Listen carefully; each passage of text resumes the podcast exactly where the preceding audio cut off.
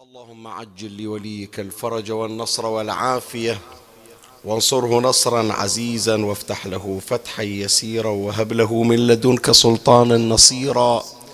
رب اشرح لي صدري ويسر لي أمري واحلل عقدة من لساني يفقه قولي. يا كاشف الكرب عن وجه أخيه الحسين. اكشف كربي بجاه أخيك الحسين. نادي عليا مظهر العجائب تجده عونا. لك في النوائب كل هم وغم سينجلي بولايتك يا علي. يا علي يا علي يا أبا الغوث أغثني. يا فارس الحجاز أدركني بلطفك الخفي ولا تهلكني. يا مولاتي يا فاطمة بنت محمد أغيثيني يا سيدي. صلى الله عليك يا سيدي ويا مولاي يا رسول الله.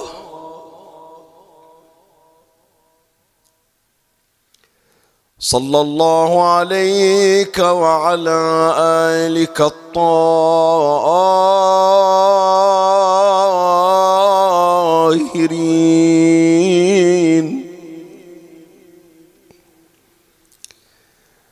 فاز من اعتصم بكم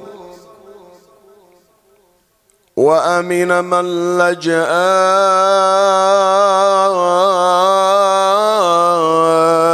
إليكم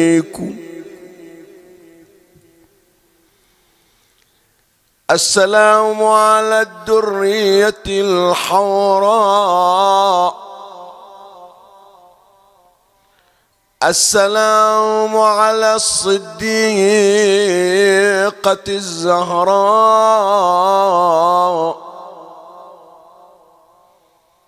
السلام على سبيكة الفخر والبهاء.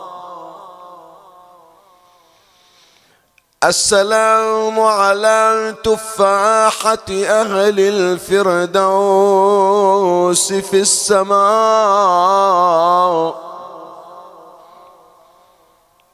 السلام على المدفونة سرا. السلام على المظلومة جهرا. السلام على المكسور ضلعها السلام على المغصوب حقها.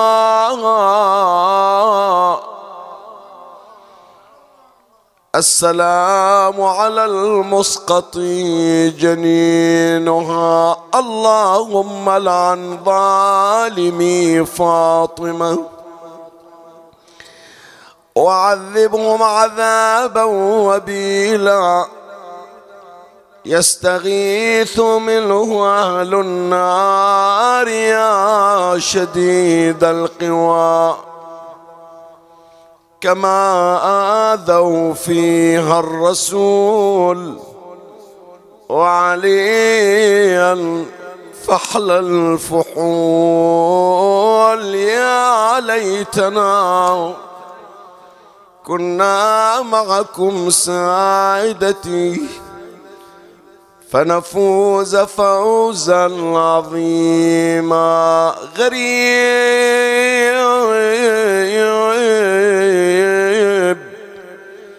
يا مظلوم كربلاء.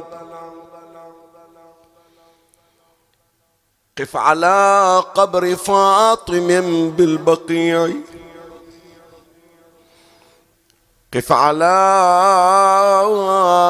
قبر فاطم بالبقيع بعد مزق الحشا وسكب الدموع. والثم الترب من حواليه والشيق من شذاه نسيم زهر الربيع. وابلغنها السلام عني فإني لمروع فيها بخطب مريع. وتذكر وتذكر أذية القوم فيها وابك حزنا وعجب قبر الشفيع. قف به موقف الحزين ولكن قف به موقف الحزين ولكن لابسا بردتي تقى وخشوع قل له أيها النبي شكات لك عندي ممزوجة بدموعي. ويلي إن تلك التي على بابها الأملاك تبدي الخشوع بعد الخضوع. سووا بيها؟ إن تلك التي على بابها الأملاك تبدي الخشوع بعد الخضوع قد أحاطوا بالنار منزلها السامي بتطهيره بشأن الرفيع. أويلي أسقطوها بالباب محسن عصرا. أسقطوها بالباب محسن عصرين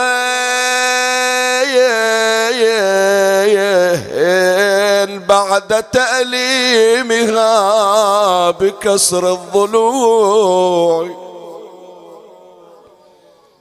أسقطوها بالباب أسقطوها بالباب محسن عصرا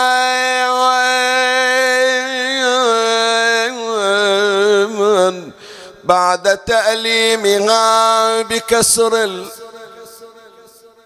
ضلوعي ضلوعي ليش يا النجار ما عندك حساب؟ تخلي المسمار طالع ورا الباب ليش يا النجار ما عندك حساب تخلي المسمار. طالع ورا الباب تدري هالمسمار. سوى كم صواب. صاب بنت المصطفى مختار. ويلي باب من جذوع وثجيلة وزن لو هوت عالقاع ترجنها رجل طبقت على ام الحسن طبق الجفين. وقام يعصرها الزنيم بحيل. حاط ظهره على الجدار ورجله على الباب وكل ما صرخت فاطمة ضغط أكثر. تريد ما يطلع صوتها وهو يضغط. كان يقول لو أنا لو أنت فاطمة. لا بعد ما لزمت روح صاحت يا رسول الله. هكذا يصنع بحبيبتي. عصاير كسر منها عصر محسنها. يا علي يا علي. إيه عصر بنت المصطفى وطق الضليع طق الضليع. كسرة مرة واحدة. كني أتصور شلون زين العابدين يصيح أنا بالخيمة وأسمع أضلاع والدي. تتذكرها هاي الكلمة؟ أنا بالخيمة وأسمع أضلاع والدي تتكسر. كما تتكسر القوارير. كني أتصور زينب بالحجرة وتسمع كسر الضلع امها عصر بنت المصطفى وطق الضليع طق الضليع. ونبت مسمار الصدر ما ينشلع.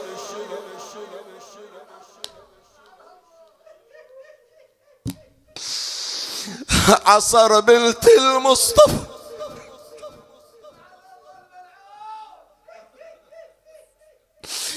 عصر بنت الم... إيش سوى هالمسمار هذا؟ إيش سوى؟ والله ما أدري. يعني حتى مراجعنا هذا أستاذ المراجع شيخ محمد حسين الإصبهاني أستاذ السيد الخوئي أستاذ المرجعية كلها ذكر الضلع ذكر المتن ذكر العين ذكر كل مصيبة مرت على الزهرة. صاح ولا تسلني خبر المسمار. أسأل منه إذا ما أسألكم شيخنا.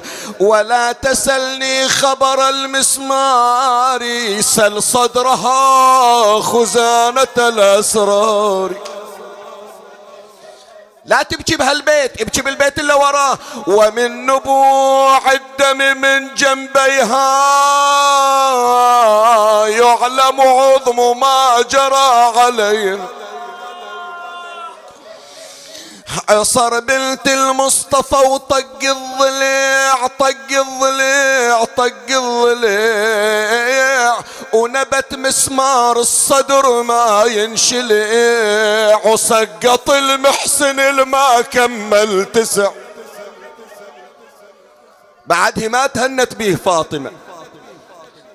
عادة البنية يعني خلي أول مرة أحكي هالكلمة. هذه الأم الحبلى إذا عدها بنية صغيرة. شايفين إلى كل الأمهات الحبالة في هالساعة. إذا عدها بنية صغيرة تقول لها إن شاء الله بابا إذا جبنا البيبي أنت اللي تشيلينه أنت اللي تلبسينه. مو تمام؟ زينب كأنها تترقب وتشيل المحصن على إيدها شالته جنازة. عصاير بنت المصطفى وطق الضليع طق الضليع ونبت المسمار. حتى نبت المسمار الصدر ما ينشلع وسقط محسنها. إلما كمل تسيع وصار من دم الصدر تغسيل. من دم غسله مثل هاليوم هذا كله رزق غير محتسب. مثل هاليوم قبل سنوات خطيب يقرب محضر المرجعية بقم المقدسة. المجلس كله ضجيج. المراجع كلهم نزعوا عمايمهم حزنا على فاطمة. وقف واحد يسأل الشيخ قال يا شيخ أسألك سؤال. قال رد علي. قال هذا الطفل الرضيع. الحسين حفر له قبر يم المخيم. بس المحسن وين قبره؟ وين نزوره إحنا نزور الزهرة لو بالبقيع لو بالروضة لو بقبر ابوه عند أبوها. مو تمام؟ المحسن وين نزوره واحد يسأل المرجع والخطيب ما عنده جواب. وقف واحد قال شيخنا أجاوبه قال جاوبه. قال أسألت عن سقط الحسين. أسألت عن طفل الحسين ومحسنين. أنبيك قد دفناهما أبواهما. إي دفناهما بقلوبنا من بعد ما غسلاهما بدموع من والاهما.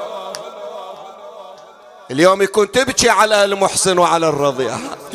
إي عصر بنت المصطفى وطق الضليع طق الضليع ونبت مسمار الصدر. ما ينشليع وسقط المحسن الما كمل. تسيع وصار من دم الصدر تغسيل.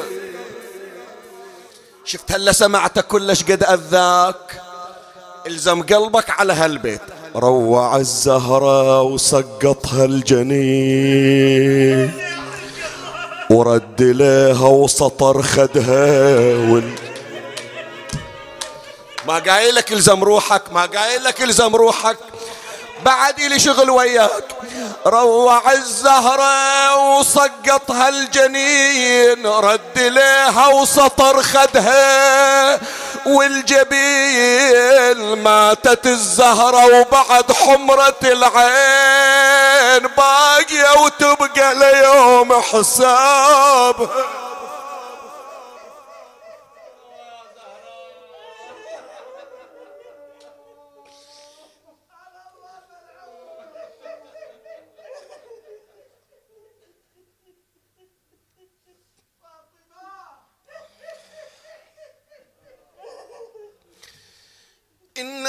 لله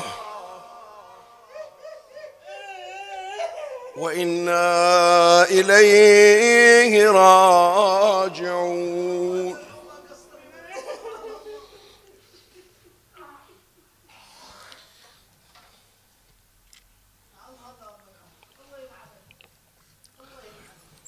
عن مجاهد قال خرج النبي صلى الله عليه وآله وسلم. وهو آخذ بيد فاطمة عليها السلام.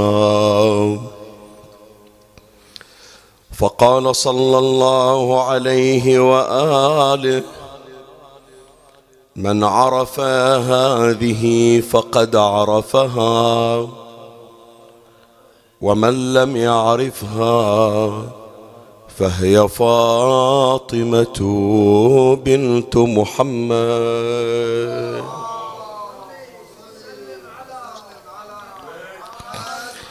وهي بضعة مني وهي قلبي وروحي التي بين جنبي. فمن آذاها فقد آذاني ومن آذاني فقد آذى الله.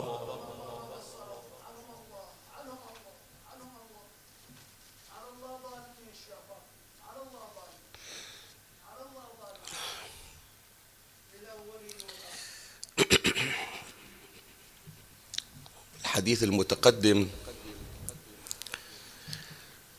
يحتوي على مقاصد كثيرة ودلالات عديدة. ولعل أبرز ما يتبادر إلى الأذهان هذا المعنى وهو أن المتجري والمتجاسر على مقام الصديقة الزهراء عليها السلام هو متجر ومتجاسر على مقام رسول الله صلى الله عليه وآله. وبالتالي فإنه يحارب الله بمحاربته ومبارزته للزهراء هذا هو المعنى الأول. يعني أكثر شيء يتصدر للأذهان أكثر شيء يتبادر. هو هذا المعنى. إلا أن هذا المقطع من هذه الرواية حينما يشير النبي صلى الله عليه وآله أن فاطمة عليها السلام بضعه أي جزء منه ثم يقول هي قلبي. يعني هذا أكثر من البضعه هذا ترقي هذا ترقي يسمونه. شلون؟ البضعه أو الجزء شيء مهم لكن لو اقتطعت البضعة ممكن أن يبقى الإنسان على قيد الحياة. لكن حينما ترقى النبي في بيان أهمية الزهراء وارتباط الزهراء به وارتباطه بالزهراء فقال هي قلبي هل يمكن للإنسان أن يعيش بلا قلب؟ لا. فقطعا القلب أهم من البضعة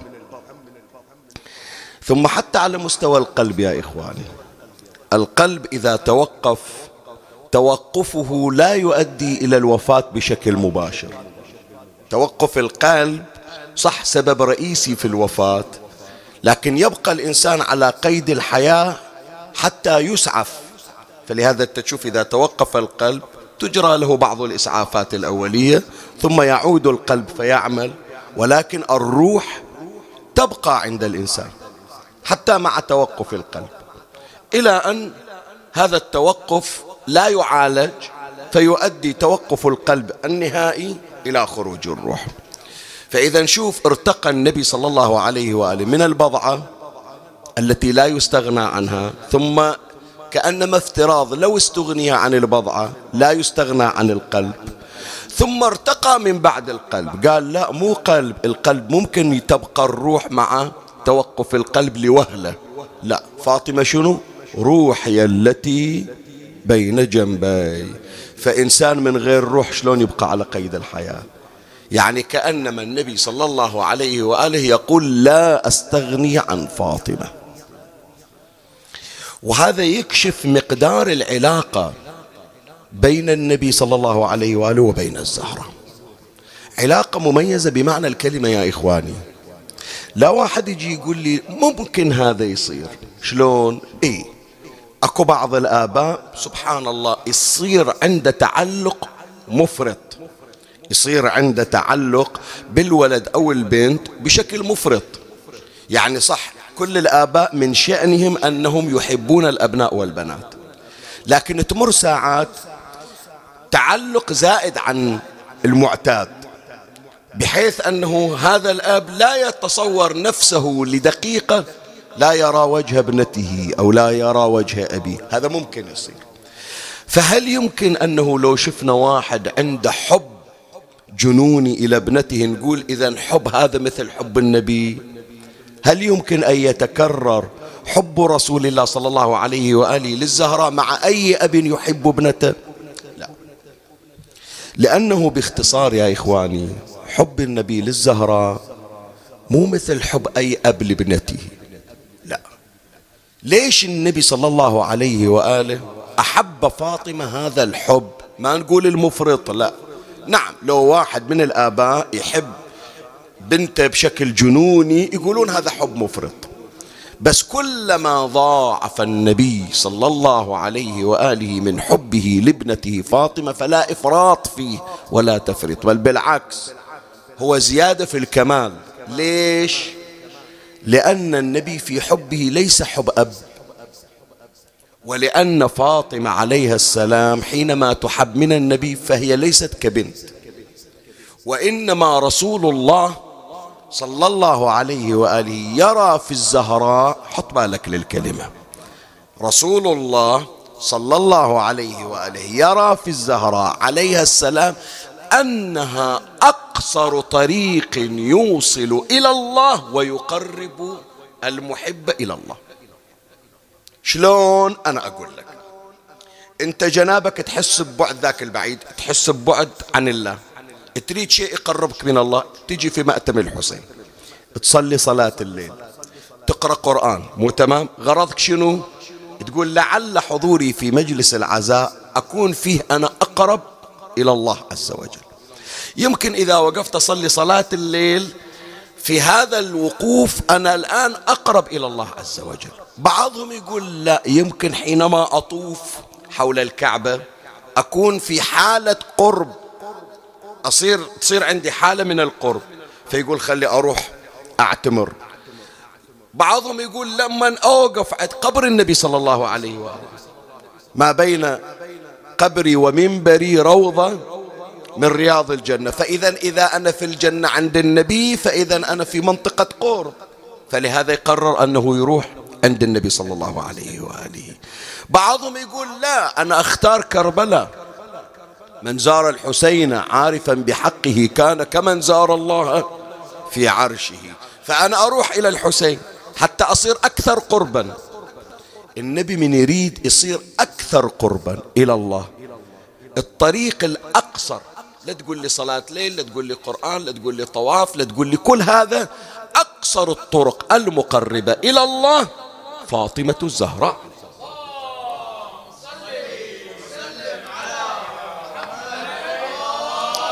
فلهذا النبي صلى الله عليه وآله تجد بأن حبه إلى الصديقة الزهراء عليه السلام عليها السلام حب مميز. من نمر يا جماعة لا القضية مو قضية مو قضية يعني حب لأب لابنته ما ينام النبي ما ينام.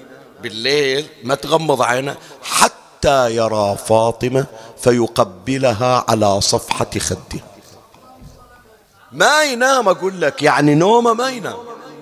لا واحدة من الأوراد أن يقبل الزهراء على صفحة خدها البنت توقف إلى الأب.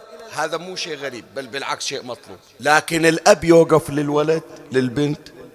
زين وأي أب؟ بقامة محمد صلى الله عليه وآله. لكن إذا رأى فاطمة مقبلة يقوم النبي لها. هذا شنو هذا؟ لا فهذا حتى تعرف بأن النبي صلى الله عليه وآله يرى في محبة الزهراء عليها السلام أنه صار يتقرب إلى الله أكثر وأكثر. فلهذا كان يضاعف من هذا الحب حتى بلغ حب النبي صلى الله عليه وآله إلى الزهراء إلى مرحلة العشق. لا ما نقول حب تجاوزنا مرحلة الحب. صار في مرحلة العشق. فلهذا حديث هذه هذه المحاضرة الشريفة هذا المجلس المبارك الميمون الذي نحن في محفله سيكون بعنوان العشق المحمدي الفاطمي. راح أبين لك إن شاء الله. في فصول كيف عشق محمد فاطمة وكيف عشقت فاطمة محمدا. هذا إن شاء الله تمهيد إلى بحث هذا اليوم. من الله أستمد العون والتوفيق ومن مولاي أبي الفضل العباس المدد وألتمس منكم الدعاء يا إخواني. هدية إلى مولاتنا الزهراء هدية إلى إمامنا الحجة بن الحسن ثلاثا بأعلى الأصوات. صلوا على محمد وآل محمد.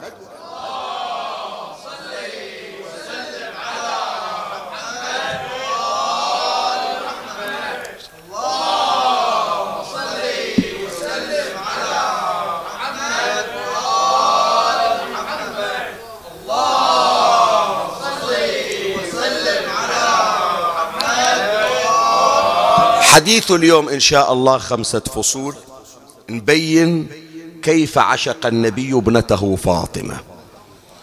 وأحاول الاختصار طبعا لأنه الوقت ما يسمح أنه نتجاوز أكثر من الوقت المتاح بس هو يوم شهادة الزهراء عليه السلام على أي حال وإن شاء الله التعفي مخلوف. أول فصل بداية العشق المحمدي الفاطمي. خلنا نشوف أول ما ابتدأ هذا العشق. أول ما مو مبتدأ يعني هو متأسس في قلب النبي صلى الله عليه وآله.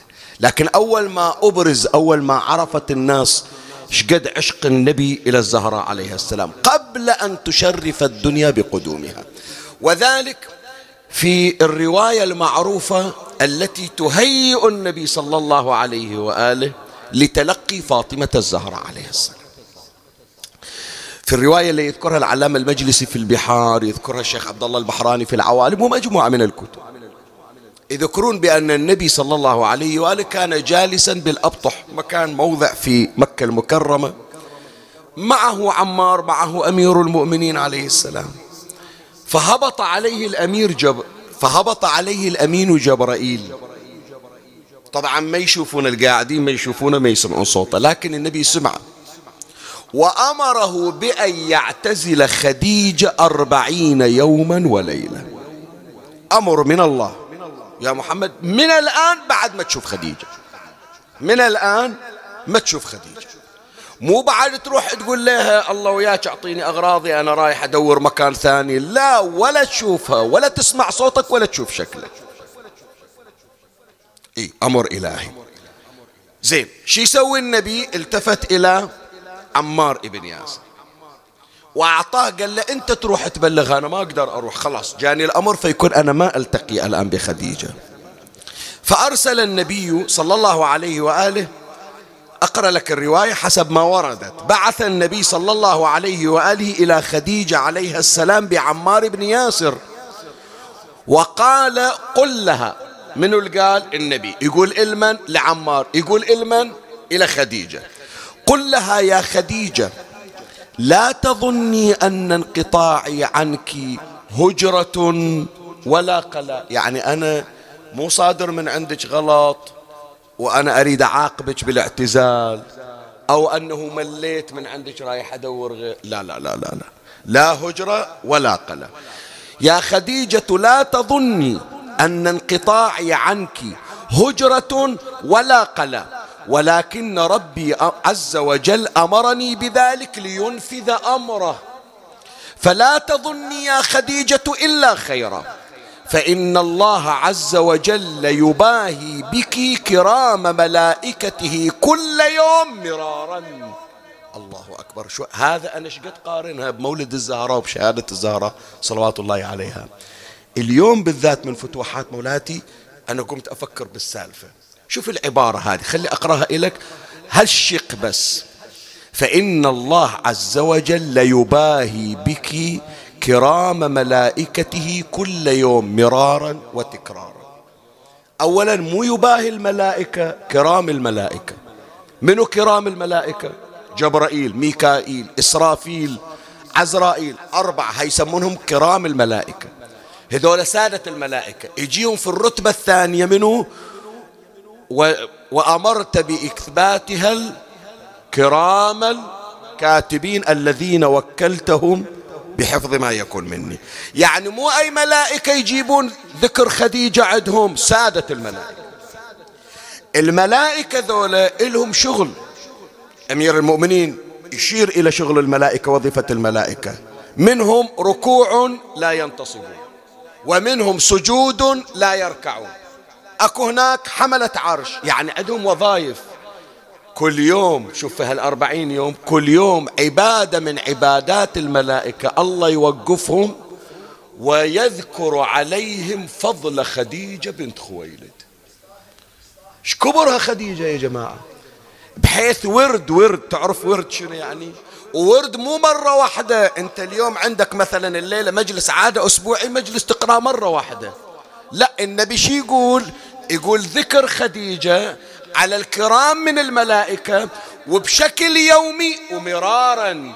يعني من الصبح مثلا خلنا نقول أكو صبح هناك فرضا يعني أقول. تعالوا قبل لا تركعون تسجدون خلي أذكر لكم مقام خديجة بنت خويلد. يلا الآن اركعوا الآن اسجدوا. شوية يجيهم أمر أوقفوا. اسمعوا فضل خديجة بنت خويلد أم فاطمة بنت محمد.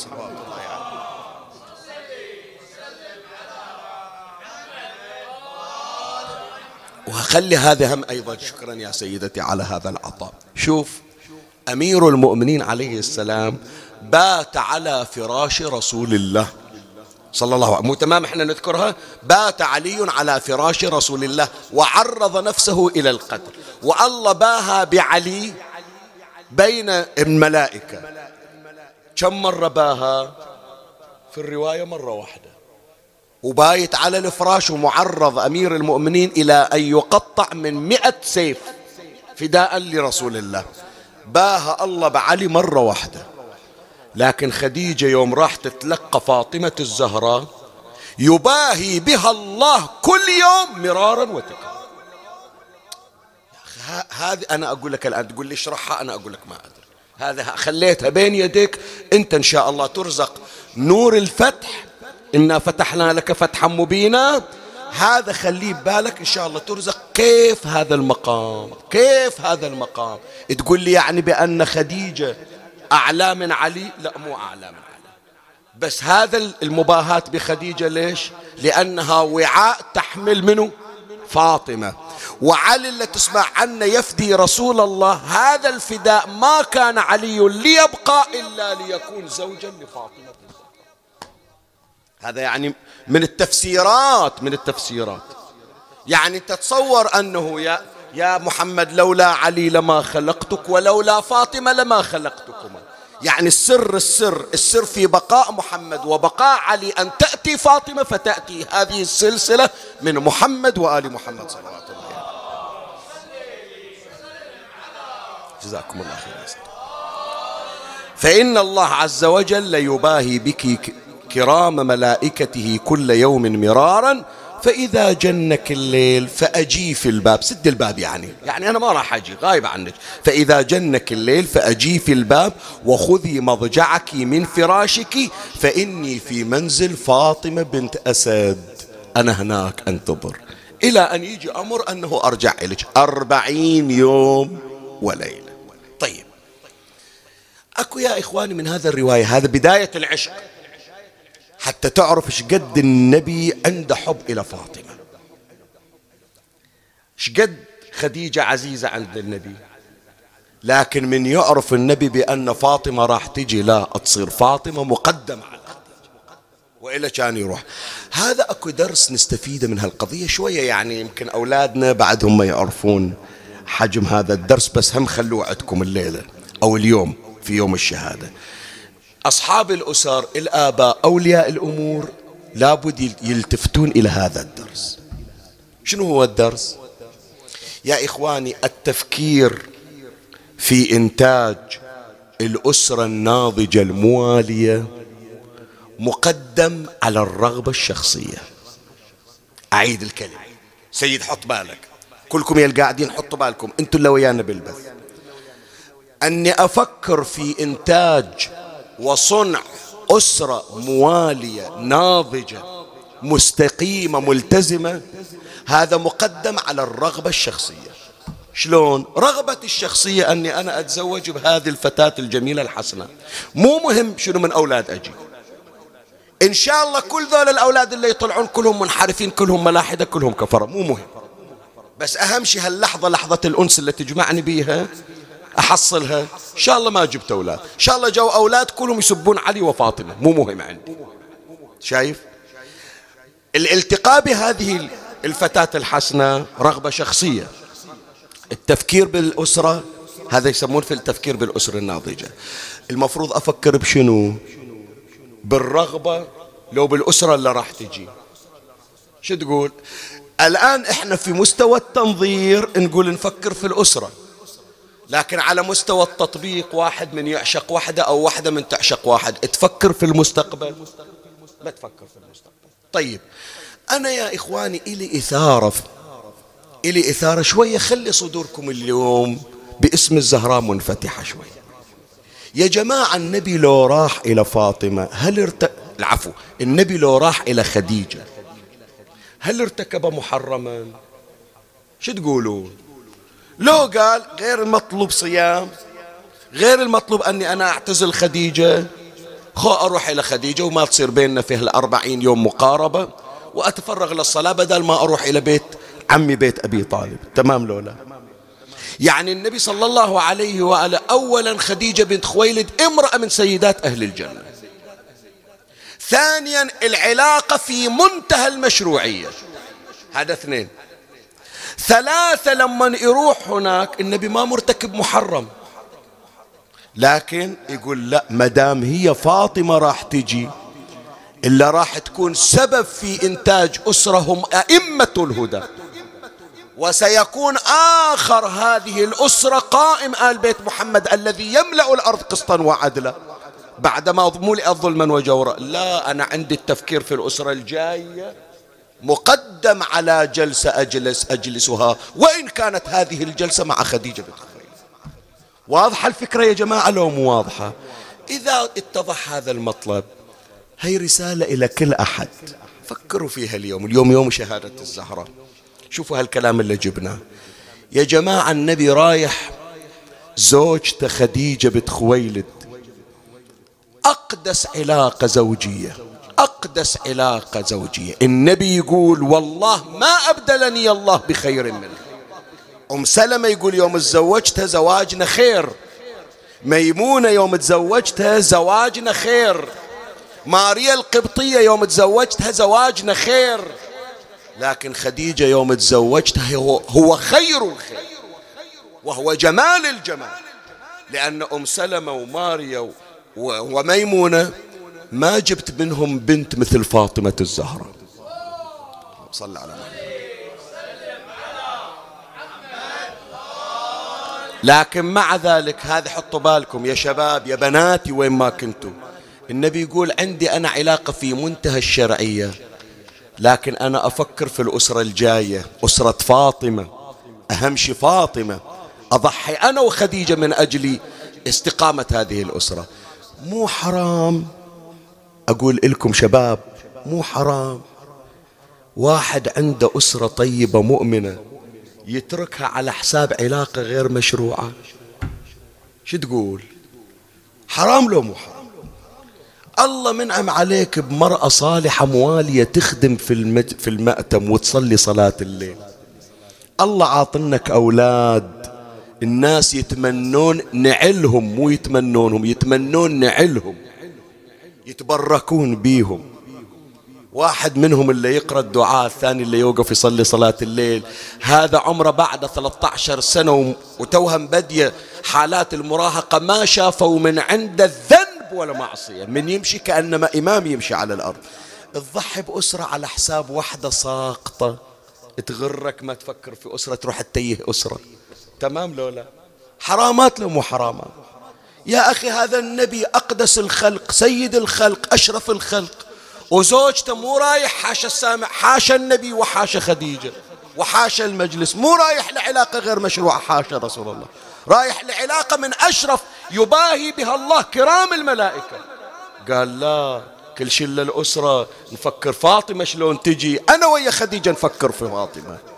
يا أخي النبي لم يفكر في غريزة مشروعة. تروح تفكر في حرام وتفرط في عائلة. تحرم نفسك من أسرة باكر. هي هي ذخيرتك تقدمها إلى إمامك صاحب الزمان. ولهذا خل أي واحد يفكر في الخيانة الزوجية وخل أي امرأة تفكر في الخيانة الزوجية خلها تفكر كما فكر النبي صلى الله عليه وآله.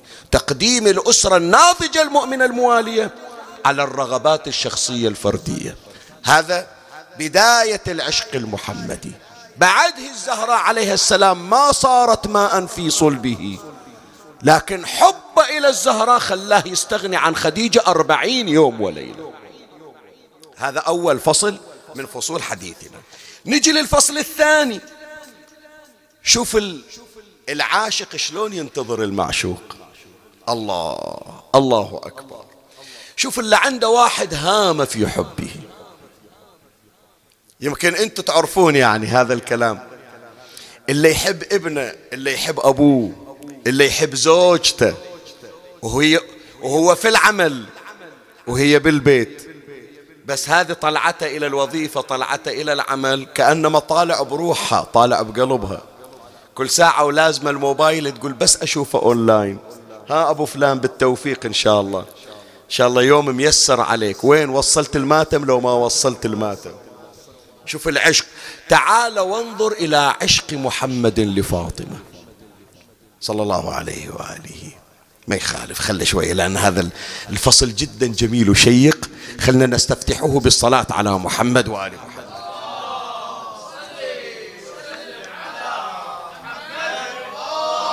يمكن بعضكم ما أدري يمكن أول مرة يسمعوا هذه الكلمة. جنابكم تعرفون سيد أنت تعرف أبو علي تعرف أن النبي صلى الله عليه وآله لما هاجر من مكة إلى المدينة قبل أن يدخل المدينة جلس في موضع يسمونه شنو؟ قباء. رايحين مسجد قباء لو ما رايحين؟ شايفين ذا هذا المسجد؟ كلكم أنتوا اللي رحتوا العمرة المدينة شايفينه. تمام لو لا؟ طيب أنا أسأل سؤال يا جماعة. النبي أنتوا طبعا أهل المنابر ردوا علينا. النبي ليش قعد في قباء؟ ليش قاعد هناك في قباء يا سيد؟ أحسنت. ينتظر أمير المؤمنين. أمير المؤمنين إيش رايح يجيب وياه؟ فواطم. مو تمام؟ أربع فواطم. أمه فاطمة بنت أسد وعمته أو بنت عمة فاطمة بنت الزبير وبنت عمة الثانية فاطمة بنت الحمزة وسيدة الفواطم فاطمة بنت محمد.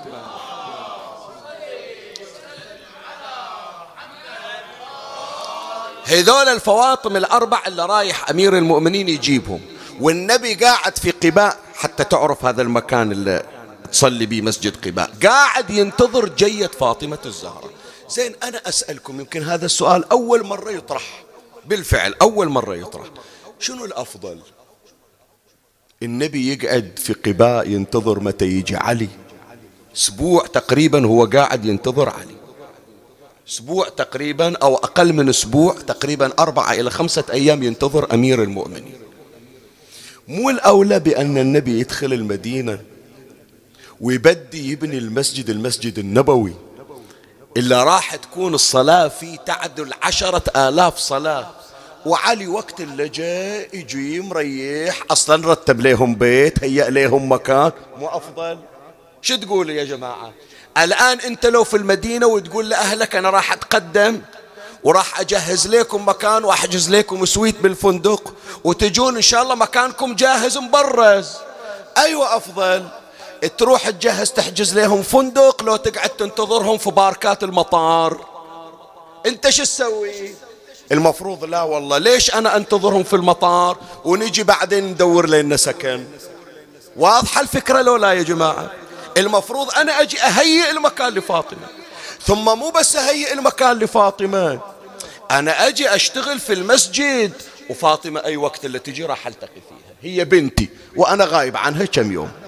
لا النبي صلى الله عليه وآله أخر الدخول إلى المدينة ولم يدخل إلا بابنته فاطمة. ليش يا جماعة؟ ليش؟ الآن هذا إحنا من نقول إي هذا العشق طبعا بس أكو شيء متضمن يا إخواني. هذا العشق لو اجى النبي وابتدأ بصن ببناء المسجد بالعكس هذا الثواب والأجر يكون أكثر. لكن كأنما هناك رسالة. شنو الرسالة؟ الرسالة بأن بركة المسجد لن تتم حتى تأتي فاطمة. اللهم صل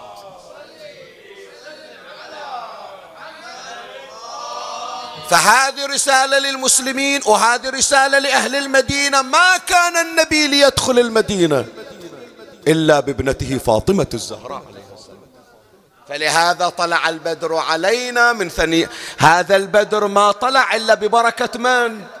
ببركة الزهراء عليها السلام. حتى المسجد اللي جنابك تروح وتصلي به وتحصل ثواب عشرة آلاف صلاة لولا قدوم فاطمة. كان المسجد يمكن ما تأسس. كان ظل النبي صلى الله عليه وآله ينتظر إلى أن تأتي الزهراء ولو لقيام الساعة. إيش كبرها فاطمة الزهراء؟ ولهذا يا أحبائي شوفوا إيش أقول لكم. إلا بعضهم يقول شي يودينا مسجد قباء؟ سبحان الله هي من التوفيقات ترى. انت شايف الآن أول ما تدخل المدينة أول شي وين تروح؟ أول شي مسجد قباء. بعضهم إلا ما دخل المدينة سيدة إلى مسجد النبي آخر لازم ما يتصور أنه يطلع من المدينة أو يدخل المدينة من غير مسجد القباء. تمام لو لا؟ تدري هذا المسجد هذا اللي تصلي به ولو ركعتين؟ شوف الحديث الحديث عن النبي صلى الله عليه وآله والحديث عند السنة والشيعة وإذا رحت إن شاء الله مسجد قباء تشوفونه مكتوب. من توضأ فأسبغ الوضوء وجاء مسجد قباء فصلى ركعتين كان له أجر عمرة. هالركعتين اللي تصليها في مسجد قباء؟ أنت جنابك رايح إلى مكة وطايف وساعي وزحمة حتى تحصل هالأجر. من ترجع للمدينة تصلي ركعتين تحصل أجر مثل تعبتك كله في مكة المكرمة. هالمسجد شلون صار؟ لولا فاطمة عليها السلام لما تأسس هذا المسجد. إلا النبي ينتظرها وعلي جايبينها إلى النبي. إيش كبرها فاطمة الزهراء؟ فلهذا يا إخواني هذا إثارة حتى نتجاوز هذا الفصل الثاني هالمقدار كافي. إثارة حطوها في بالكم. مرة واحد يعشق واحدة أو واحدة تعشق واحد والدافع للعشق شيطاني. يريد غريزة جنسية فقط. حلال حرام مو مهم. ومرة واحد يحب واحد في الله. مرة واحد يعشق واحد في إحنا الحمد لله رب العالمين اجتمعنا على محبة الله ومحبة أهل البيت صلوات الله عليهم. شوف العشق الإلهي العشق في الله يجلب البركات. النبي صلى الله عليه وآله عشق ابنته فاطمة لأن عشق الفاطمة يقرب إلى الله أكثر وأكثر. هذا العشق المحمدي لفاطمة الزهراء عليها السلام جلب البركات واحدة من البركات مسجد قباء. مسجد قباء إلا الركعتين فيه تعدل أجر عمرة. هذه كلها من بركات وفيوضات سيدتنا فاطمة بنت محمد صلوات الله عليه.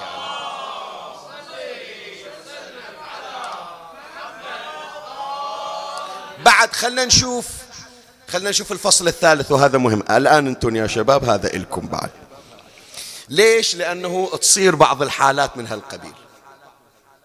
الفصل هذا الثالث بعنوان اجتماع العشاق. مرة واحد يحب واحد يجي الشيطان يقول لا تخلي فلان يصير وياكم. أو إذا هو الثاني يحب واحد ثالث أكو هذول الاثنين واحد يغار من الثاني. تمام لولا يدخل الشيطان يقول ليش هدك راح إله ليش خلاك راح إله شوف لما يكون الحب في الله والعشق في الله. النبي يحب فاطمة. وبقد ما النبي يحب فاطمة يحب منه؟ علي بن أبي طالب.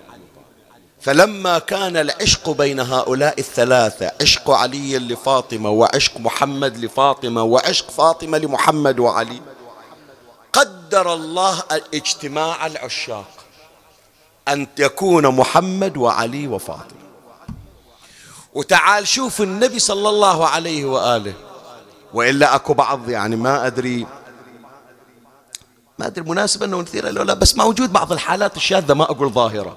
بس يمكن سامعين. أكو بعضهم بعض الأمهات عندها غيرة على الولد ما تريد تزوجه.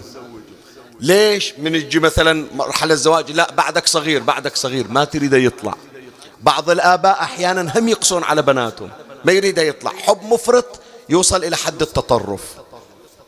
النبي بقد ما يحب الزهراء عليها السلام. هذا الحب خلاه يجمع بين النورين. زوج النور بالنور. تعال شوف لما زف النبي فاطمة على علي. الله أكبر. اجى النبي صلى الله عليه وآله دخل على الزوجين السعيدين. اللي واقفين نسوان هناك أسماء بنت عميس قال ما أريد أحد موجود. كلكم اطلعوا. عندي شغلة بس أنا وعلي وفاطمة. طلعوا كلهم سدوا الباب. ظل النبي ويا علي والزهرة. إيش سوى النبي؟ هي الطقوس الطقوس الطقوس. جاء بآنية فيها ماء شرب منها النبي صلى الله عليه وآله ثم تمضمض وأرجع الماء في الآنية. روايات يقول فبصق النبي أو تفل النبي ثلاث هذا شفاء من رسول الله. ثم ناول ذات تلك الآنية إلى أمير المؤمنين. قال يا علي اشرب منه وأبق منه قليلا. شرب منه أمير المؤمنين أبقى قليلا أخذه رسول الله سكبه على رأس علي وعلى صدره. ثم قال اللهم أذهب عن علي الرجس وطهره تطهير أخذ الآنية مرة ثانية صب فيها ماء تمضمض النبي منها ثم تفل فيها ثلاثا. قال يا فاطمة اشربي منه وأبقي منه قليل شربت منه الزهراء عليها السلام.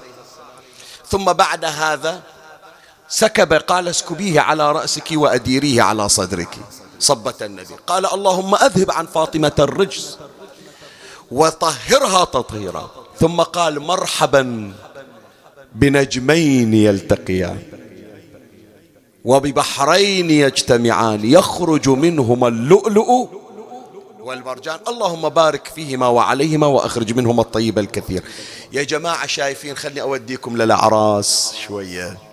يمكن هالأيام أيام الأعراس عادة عادة منو اللي يوصي يا جماعة؟ أبو البنت يوصي البنت على الزوج لو يوصي الزوج على البنت. مو دائما يوصون على البنت. دير بالك عليها لا تأذيها. مو تمام؟ شوف أول كلمة لرسول الله صلى الله عليه وآله. مو يوصي علي على فاطمة. لا أول ما ابتدى يوصي من؟ يوصي فاطمة بعلي. مع العلم هو عاشق فاطمة لكن أيضا يعشق علي. شوف شو يقول له قال لفاطمة يا بني إن الله اطلع على الأرض اطلاعة فاختار من أهلها رجلين يعني أفضل رجلين عرفتهما البشرية. إن الله اطلع على الأرض اطلاعة فاختار من أهلها رجلين فجعل أحدهما أباك والآخر بعلك يعني أفضل الخلق واحد أبوك والثاني زوجك.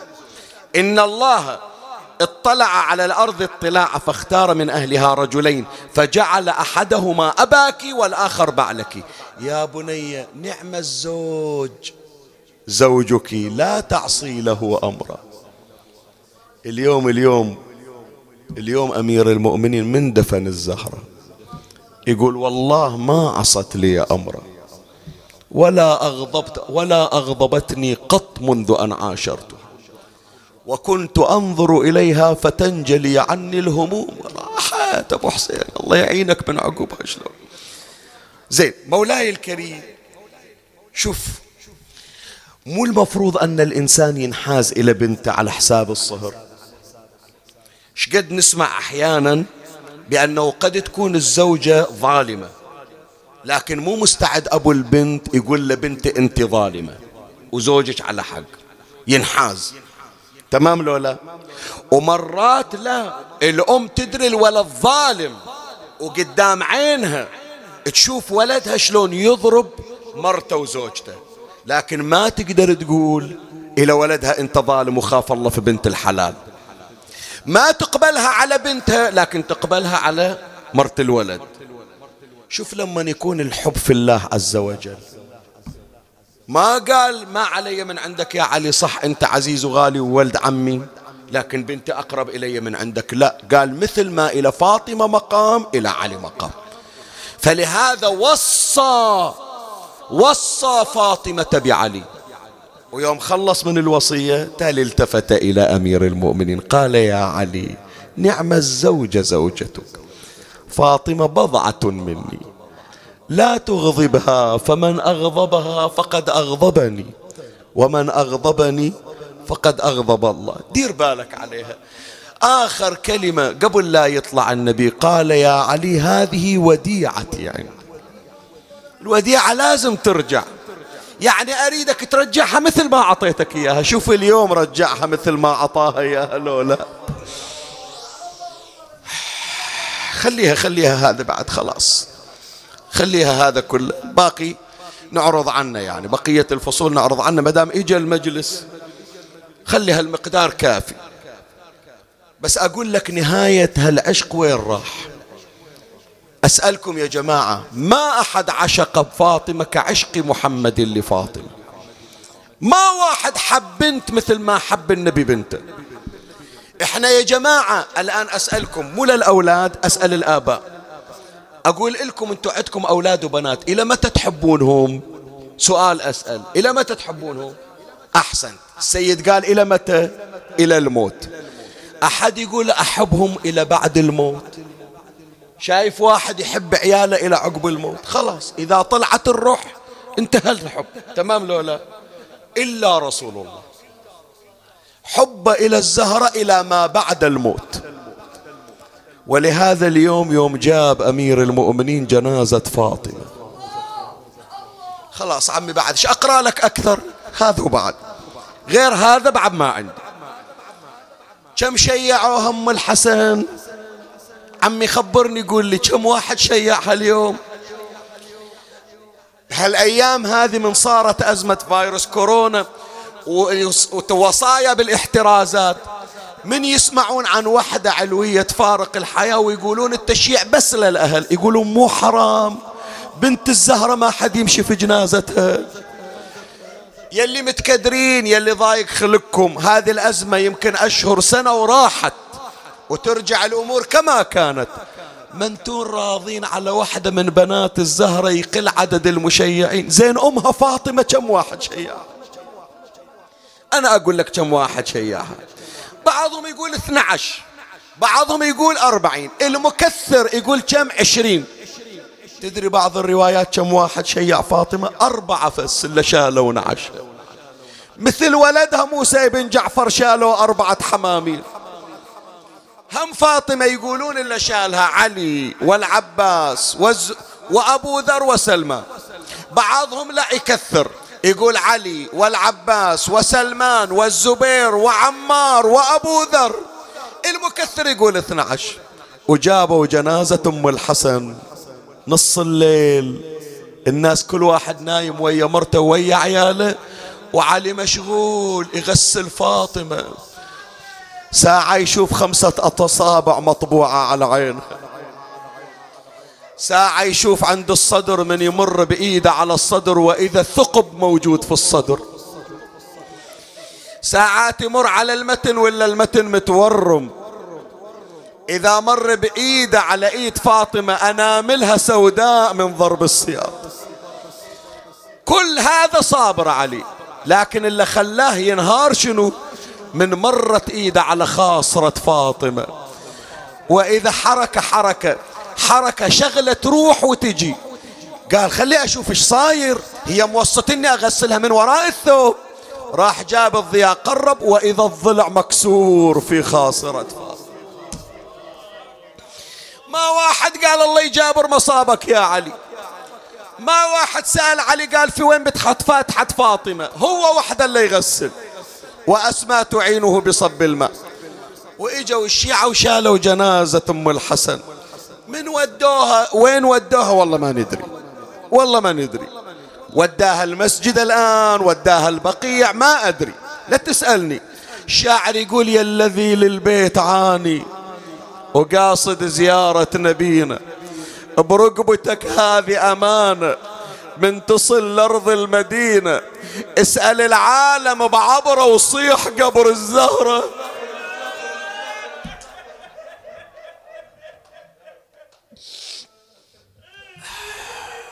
والصلاة ونزلوا النعش المشيعين واقفين شايفين أنتوا اللي جايبين جنازة الآن راح يحفرون القبر ينزلون الجسد.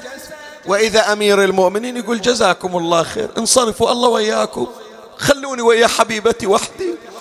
ترى ما حكيت وياها أربعين يوم ما كل الآلام والون خلوني وياها. يعني كأنه يقول خلوني أفضفض إلها الدمعة والعبرة اللي بصدري خلي أطلعها. أبا ذر جزاك الله خير. خذ بيد الحسن والحسين وانصرف بهما. إن شاء الله. كأنه يقول لسلمان أتصورها يعني. يقول له أبو حسين أظلنا؟ قال لا حتى أنت وياهم.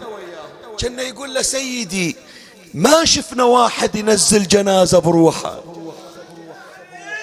اثنين على أقل التقادير اثنين واحد عند الرأس واحد عند الرجلين.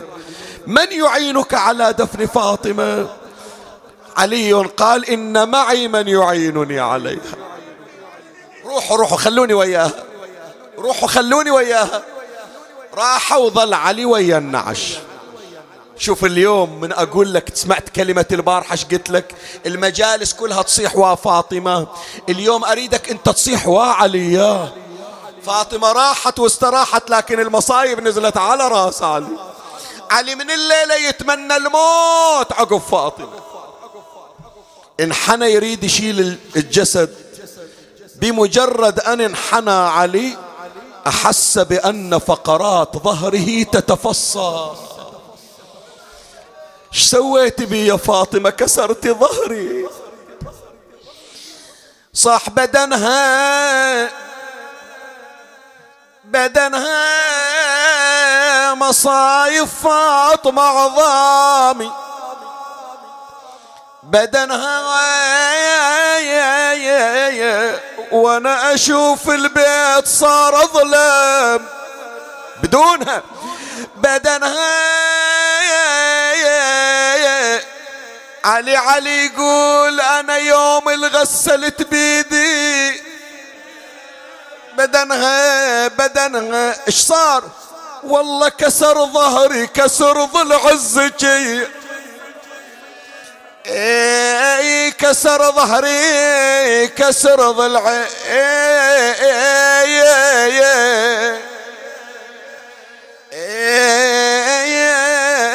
الزكي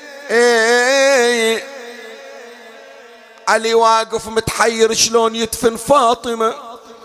وإذا بالأرض قد انفتحت تريد تساعد علي. العلامة المجلسي يذكر الشيخ المازندراني يذكر صاحب العوالم يذكر. يقول وإذا بيد قد خرجت كأنها يد رسول الله.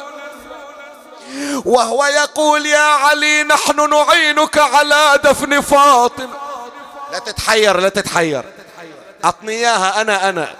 أنا أرفق بها منك يا علي. أعطني إياها. هي حبيبة قلبي قاعدة ترقب جيتها. إي وكأنما طلعت إيد النبي وتلقت فاطمة وكان الزهرة ويا ما شافت إيد أبوها.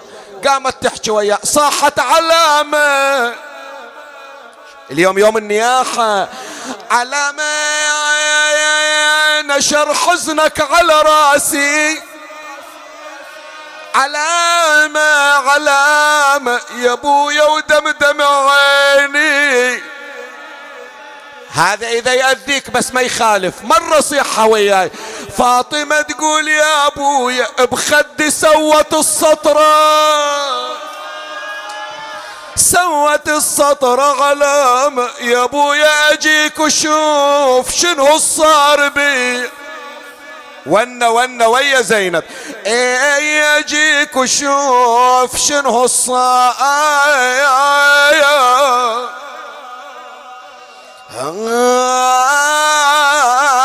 بي؟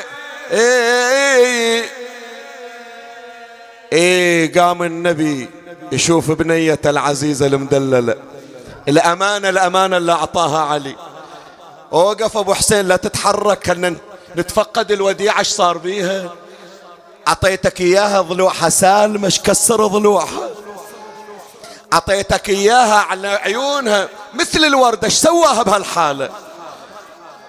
قال له ستنبئك يقول له أنا ما أحكي ستنبئك ابنتك هي اللي راح تحكي. إي فاطمة احكي إيش سواك بهالحالة؟ قالت بس غبت يا عزي وشاني. عدوك إلى بيتي إجاني بويا لانكسر قلبه ولا رعاني. إيش سوى؟ يا ابويا سطرني على خدي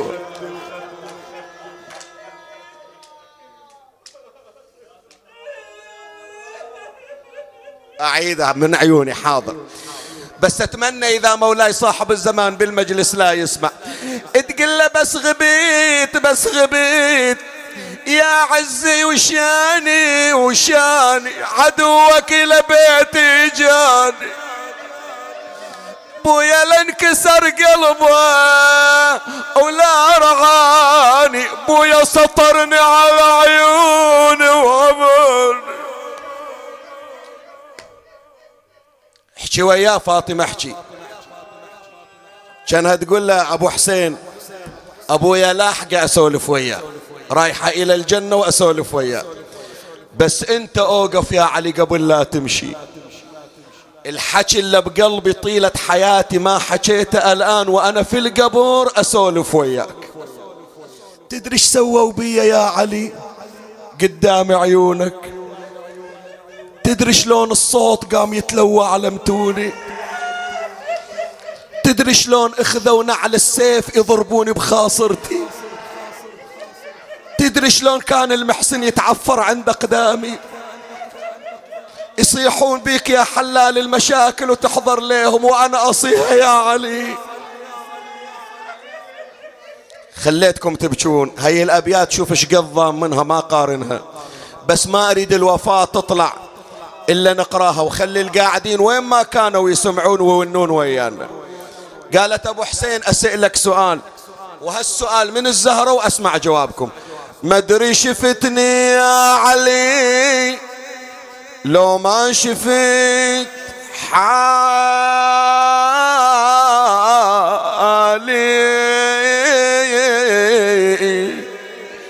متحيرة أعدل حجابي. والعدو قبالي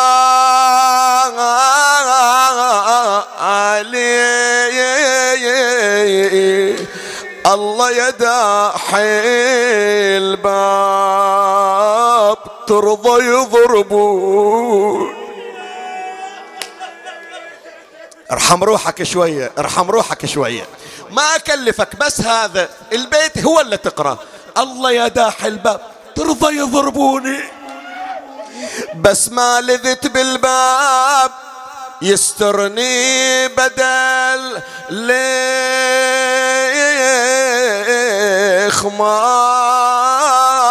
لخمار.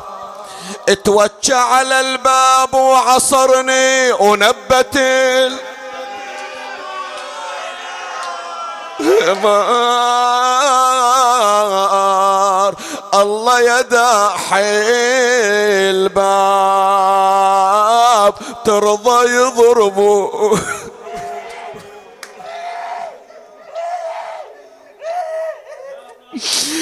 تخفيت بين الباب والحايط لجل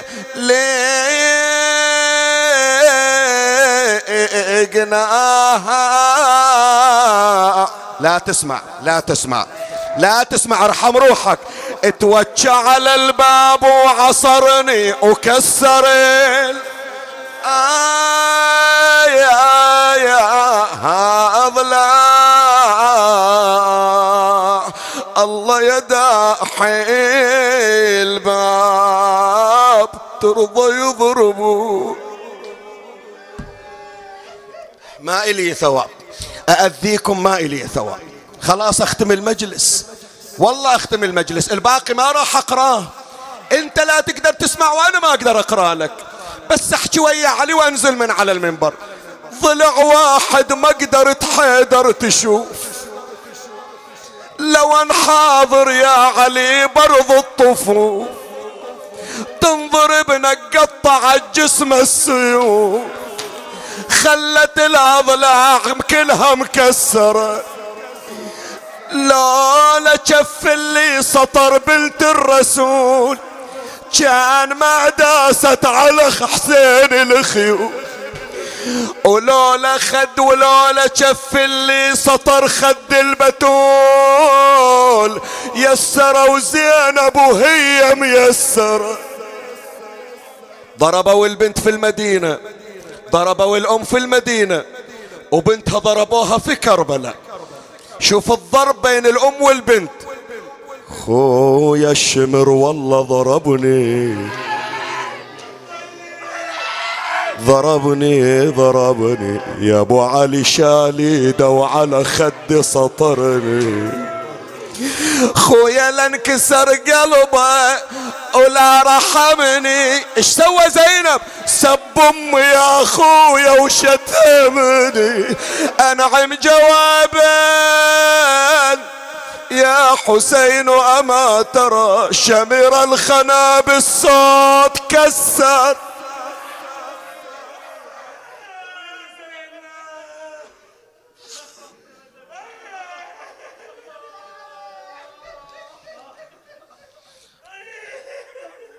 اللهم صل على محمد وآل محمد. أمن يجيب المضطر إذا دعاه ويكشف السوء. أمن يجيب المضطر إذا دعاه ويكشف السوء. أمن يجيب المضطر إذا دعاه ويكشف السوء إلهي بفاطمة وأبيها وبعلها وبنيها والسر المستودع فيها. اقض حوائجنا وحوائج المحتاجين فرج عنا وعن المؤمنين. اللهم بلغنا المراد اللهم أصلح لنا الأحوال وحقق لنا الآمال بجاه محمد والآل. عجل اللهم فرج إمامنا صاحب العصر والزمان شرفنا برؤيته وارزقنا شرف خدمته. ارض اللهم قلبه عنا ترحم على أموات وأموات الباذلين والسامعين والمؤمنين في مشارق الأرض ومغاربها. أوصل لهم ثواب هذا المجلس وبلغهم ثواب الفاتحة مع الصلوات.